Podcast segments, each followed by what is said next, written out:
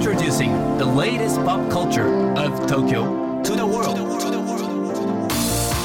New edition, new edition, new edition, New edition, edition, edition. new, new, new edition, edition, edition. New edition. J-WAVE グランドマーキー高野真也ですセリーナアンですこれからの時代を切り開くオルタナティブなカルチャーメディアニューとグランドマーキーによるコラボコーナーニューエディション。毎日ニューにアップされるさまざまなカルチャートピックスの中から聞けば誰かに話したくなるような聞けば今と未来の東京が見えてくるようなそんなおニューなネタをピックアップ。ギュッと凝縮してお届けします。さあ2月6日火曜日のニューエディション。まず最初のニューなトピックは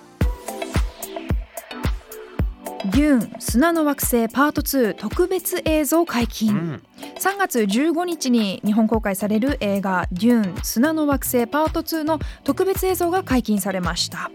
2021年に公開され第94回アカデミー賞で最多6部門を受賞した SF アクション映画「デューン砂の惑星」こちらの続編である今作ですけれども過酷な砂の惑星デューンを舞台に100年間続くアトレイデス家とハルコンネン家の壮絶な戦いに続が続きアトレイデス家で唯一生き残った後継者ポールの復讐劇を描いた内容となっています。はいあのスペシャル予告とかもね見ましたけれども砂砂砂ですもうナイフのアクションがめちゃくちゃかっこよかったりとかね砂の爆発のシーンとかすごい壮大でめっちゃ好きなんですけれども、はいはいはい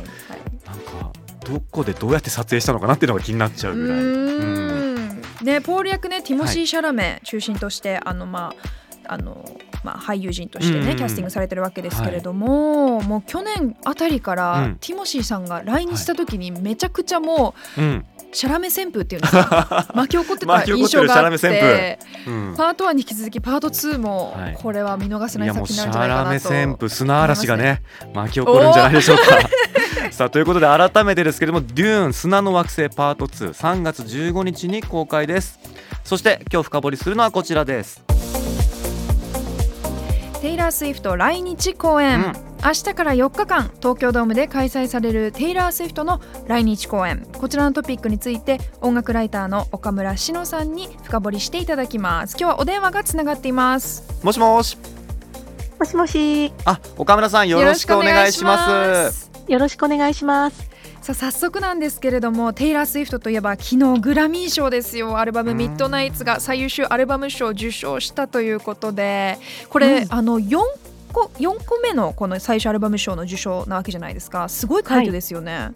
そうですね。あの、まあ、今回一番の目玉は、このテイラーが4度目、史上最多の4度目を取れるかどうかというところが最大のね、やっぱり、あの、話題になっていて、で、最後、こうね、発表の時に、プレゼンターがセリーヌ・リオンだったんですけども、もうね、あの、受賞者の名前が書いてある封筒をこう開けた瞬間に、こう見てる人もみんなこう、固唾を飲んで見守ってる感じでしたよね。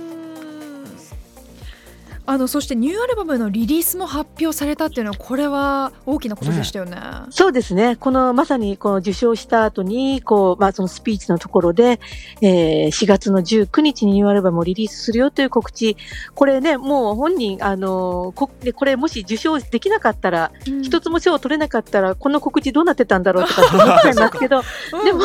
でも、なんかそれも余裕というか、多分取れるんだろうなっていうじ、なんかこう、自負もあったのかな。もしくは、まあ、もしね、ダメだったとしても、まあ、そんなことをテイラー多分気にする人、タイプではないのかなっていう気もしましたね。さらっとこう、新作の発表するところもかっこいいですようね。その後追ってね SNS の方でもジャケ写の公開がありましたけれども、うん。まあ、あのそんなテイラー・スウィフトの来日公演が明日からいよいよ始まるということではい。もう授賞式の後すぐ飛行機乗ったんでしょうね。でもこちらどんなツアーになってるんでしょうか？今回は、あの、ジエラスツアーという、まあ、世界中で開催されていて、もう、どの会場もすべての国でもう、もう満員で経済効果がめちゃくちゃ高い、そして映画にもなった、すごく大掛かりなツアーがありまして、うんうん。これ去年秋に日本でもね、映画化されたので、見てる方も多いかと思うんですけれども、これの日本での開催がようやく実現するという、そういうものですよね。うん。で、結構今回は、その、これまでリリースしてきた、この彼女のアルバムの全作品の中から、まあ、ピックアップして振り返っていくという、約もう3時間以上にわたる、結構、こう、ボリュームですよねはいうん、ライブになると思うんですけれども、なのでそのそれぞれのこのエラーですから、そのまねそのそれぞれのタームごとのにまとめて一曲ずつちゃんとこう作品ごとにちゃんと紹介していくっていうようなそういうライブパフォーマンスになると思います。うん。いやでも4日間嬉しいですよね。うん。なんかあのスーパーボールに間に合うのかみたいな あの心配があります。日本大使館がね一応間に合うよっていう声明を出したみたいで。そうですよね、はい。今のね、あのボーイフレンドがね、カンザスシティチーフスのトラビス・ケルシーなんで、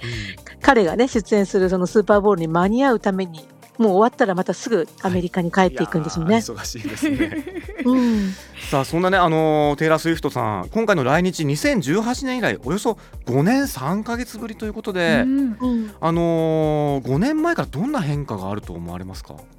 まあ2018年の後にはアルバムが実はもう4枚リリースされているんですよね。で、その間にコロナがあったにもかかわらず、まあ、2019年にコロナ前にラバーというアルバムをリリースしていて、で、2020年コロナ禍の1年目に彼女自身のツアーが、まあ、当然、あの、まあ、キャンセルされた後に、リモートでフォークロアというアルバムとエバーモアというアルバムを、まあ、2020年に2枚リリースしているんですね。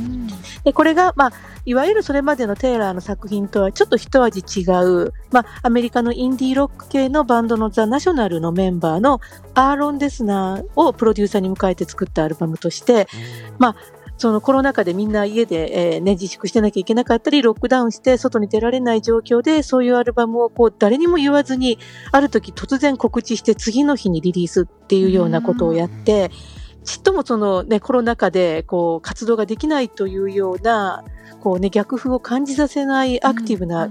やっぱり活動はずっと続けていたと思います。で、加えて、このエラスツアーが始まってからこれが映画になるとか、本当に次々と、で、しかもこう、自分のその音源の権利関係っていうのを取り戻すべく、過去の作品を改めて再録したアルバムをもうずっとコツコツリリース、まあ、いわゆるリーシューという形でリリースし続けていて、全くこう休みがないというか、うんこの5年3ヶ月の間に何か変わったかっていうよりはむしろどんどん進んでいったって感じですよね。いや進化し続けるテイラー・スウィフト楽しみですね、来日公演改めて明日から4日間東京ドームで開催ですはい、さあ今日紹介した情報はカルチャーメディアニューで読めるのはもちろんポッドキャストでも聞くことができます目でも耳でもあなたのライフスタイルに合わせてチェックしてくださいさあこの時間は音楽ライターの岡村志乃さんをお迎えしました岡村さんありがとうございましたありがとうございました。New edition. New edition. New edition. New edition. Edition.